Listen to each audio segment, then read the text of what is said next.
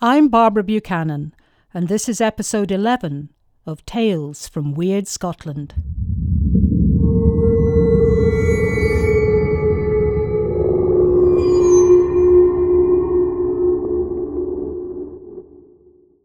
The stories told in Tales from Wyrd Scotland relate to the supernatural and may detail dark and distressing events from Scotland's past.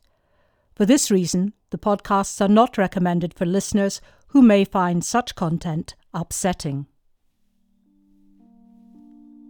The Casebook of the Photogenic Fairies.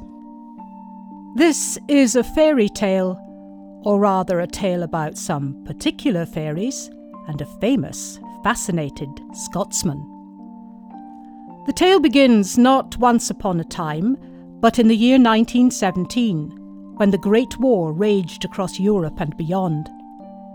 In the little town of Cottingley, in the English county of Yorkshire, two girls, Elsie Wright, aged 16, and Frances Griffiths, aged 9, became friends as well as first cousins. Their mothers were sisters. Frances and her parents had just returned from South Africa, with Frances and her mother Annie moving in with the Wrights whilst her father went off to the war. Elsie had lived with her family in Canada for a time. The experience the girls had of travel and living overseas was unusual for Yorkshire lasses at the beginning of the 20th century. Natives of Yorkshire are known for their plain speaking and solid common sense. Yet sightings of fairies and pixies are not uncommon here, particularly in Upper Airedale and Wharfedale. These nature spirits are considered as working in and for the benefit of their environment.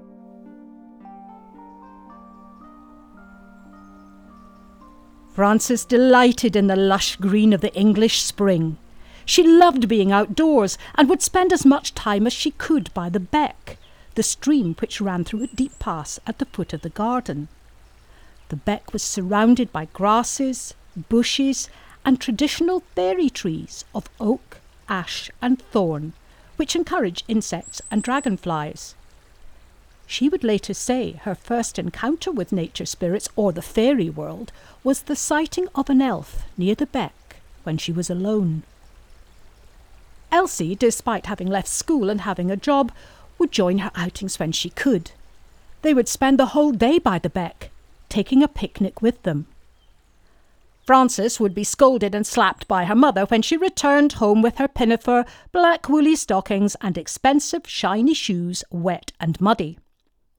When her mother asked why she had to play by the beck, finally Frances blurted out that it was to see the fairies. When she said that Elsie had seen them too, Elsie agreed, getting Frances off the hook. Arthur Wright, Elsie's father, had recently acquired a Midge camera which he was learning to use. The camera operated by a system of sliding glass plates. After much persuasion, her father lent her the camera to take a photograph, the first Elsie had ever taken. It was a hot and sunny July day, perfect fairy weather. Later that day, Arthur developed the plate in his darkroom with Elsie at his side and Frances loitering outside the door. As images of fairies dancing in front of Frances appeared, Elsie cried out, The fairies are on the plate! On the other side of the door, Frances squealed and skipped. Arthur immediately smelled a rat, saying, You've been up to summit. He thought it was a joke. Cut out fairies, possibly, he knew his daughter's artistic talents and that she had drawn fairies for years. The two mothers were puzzled, believing the girls to be generally truthful. And they were beginning to take an interest in theosophy, a new and increasingly popular discipline focusing on nature spirits and a life beyond this one. The excitement quickly abated, and it was not until September that the camera was borrowed again. This time, Frances was the photographer, and the developed plate showed Elsie with a winged gnome. Arthur thought it was a prank and refused to lend the girls the camera a third time. Elsie's mother, Polly, believed the photographs to be genuine. Two years later, Polly and Annie attended a theosophical lecture in nearby Bradford on fairy life. Polly told the speaker about the photographs. This encounter led to these being exhibited at the Theosophical Society's annual conference in Harrogate. Even then, the photographs may have remained a curiosity within a small circle had they not come to the attention of the Scotsman mentioned earlier, one of the most famous men of his time. Arthur Ignatius Conan Doyle was born in Edinburgh in 1859, the first son of the large family born to Charles Altamont Doyle and Mary Doyle. They were of Irish origin, and Arthur was raised in their Roman Catholic faith. Charles worked as a designer and draftsman for the Clerk of Works in Edinburgh. He slowly descended into depression and alcoholism, which culminated in his death in an asylum in Dumfriesshire. Mary Doyle was the family matriarch and persuaded her husband's wealthy London relatives to pay for Arthur to attend Stonyhurst College, a strict Jesuit boarding school in Lancashire. An unhappy but bright pupil, here he began his lifelong enthusiasm for sport. Arthur returned to Edinburgh in 1879 to study medicine at the university. Dr. Joseph Bell, one of the finest physicians of his day, chose Arthur to be his outpatient clerk. Bell's shrewd observations of his patients would inspire the characteristics of Sherlock Holmes, Arthur's fictional detective, who appeared in four novels and 56 short stories, which remain hugely popular today. The Sherlock Holmes stories were regularly published in the Strand magazine, and made Arthur wealthy, influential, and a household name.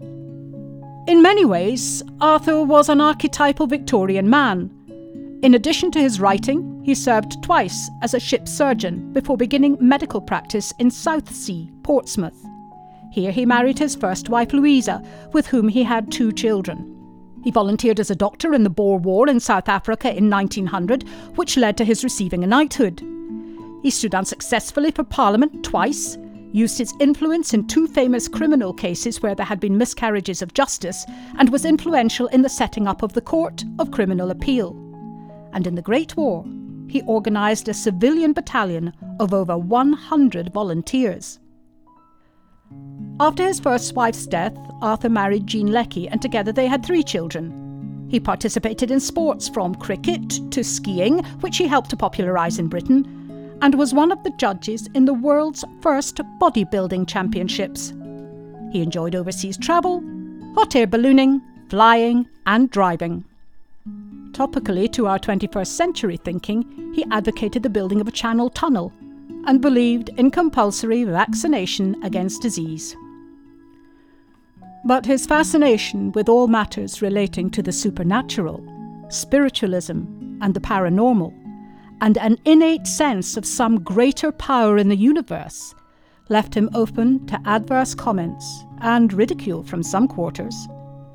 It was these interests which led him to the Cottingley fairy tale. In 1887, he participated in his first seance with his wife and friends. They had little idea of how to conduct a seance, so used the instructions given in Light, the journal of the recently formed London Spiritual Alliance. He was also intrigued by the precepts of Theosophy and became a Freemason. Freemasonry traditionally had a store of occult knowledge which was of interest to him. He even refused to believe his friend, the illusionist Harry Houdini, when he explained his tricks were just that. Arthur was convinced there was more to it than stage magic. Spiritualism became the focus of his later years. Like many others, during the Great War, Arthur suffered terrible loss. His son, his brother, his two brothers in law, and his two nephews had died. Arthur regarded spiritualism as a science and was not without some skepticism. The Strand magazine commissioned him to write an article on fairies for its 1920 Christmas edition.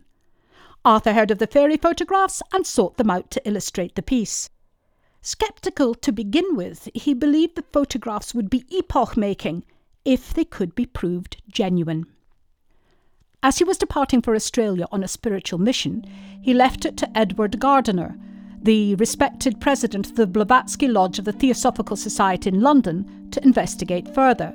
Gardner would become Watson to Arthur's Holmes. Gardner visited Cottingley, where he interviewed the Wrights.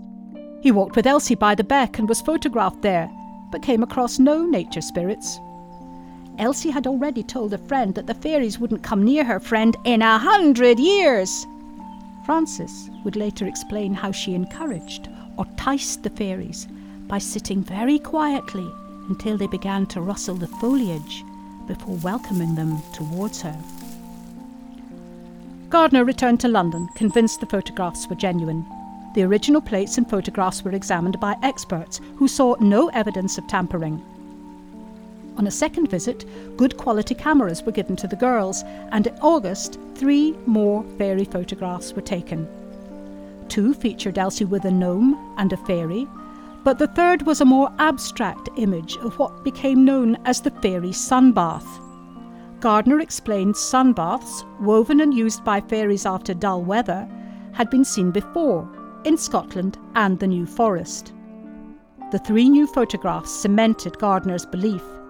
He immediately telegraphed Arthur in Australia, who replied he was gladdened and felt this might lead to other psychic phenomena becoming more readily accepted.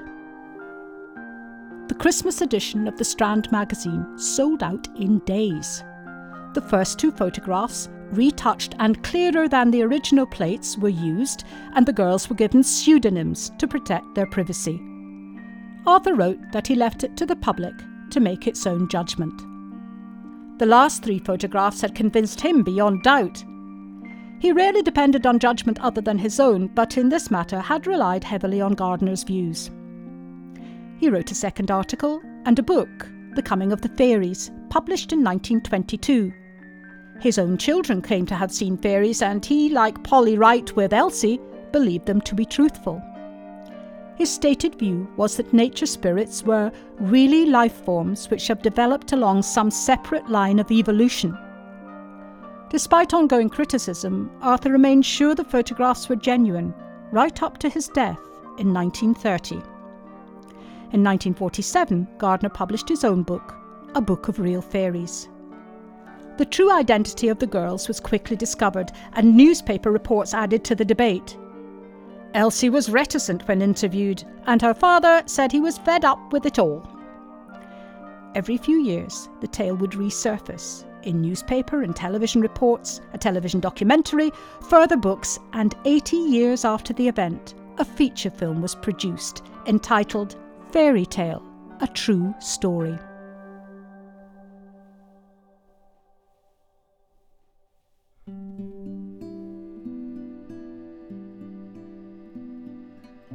Elsie and Frances went on to live long, full lives. In the early 1980s, they finally admitted to the hoax, a joke which had gone too far. The fairy folk were copied by Elsie from images in Princess Mary's gift book, which Frances had brought with her from South Africa, and secured in place for the photographs with hat pins. As Elsie said, two village kids and a brilliant man like Conan Doyle, well, we could only keep quiet. Without his intervention, the Cottingley fairy tale might have been long forgotten. Curiously, Frances always maintained the final photograph of the fairy sunbath was genuine. So there may be some truth in the sightings she reported, so similar to those recounted by others and included in Arthur's book. The fascination for the photographs Arthur shared with the public 100 years ago still lives on. So much so that when the first two plates were auctioned in 2018, they sold for over £20,000. Unbelievable? Maybe. But it certainly is a fairy tale ending.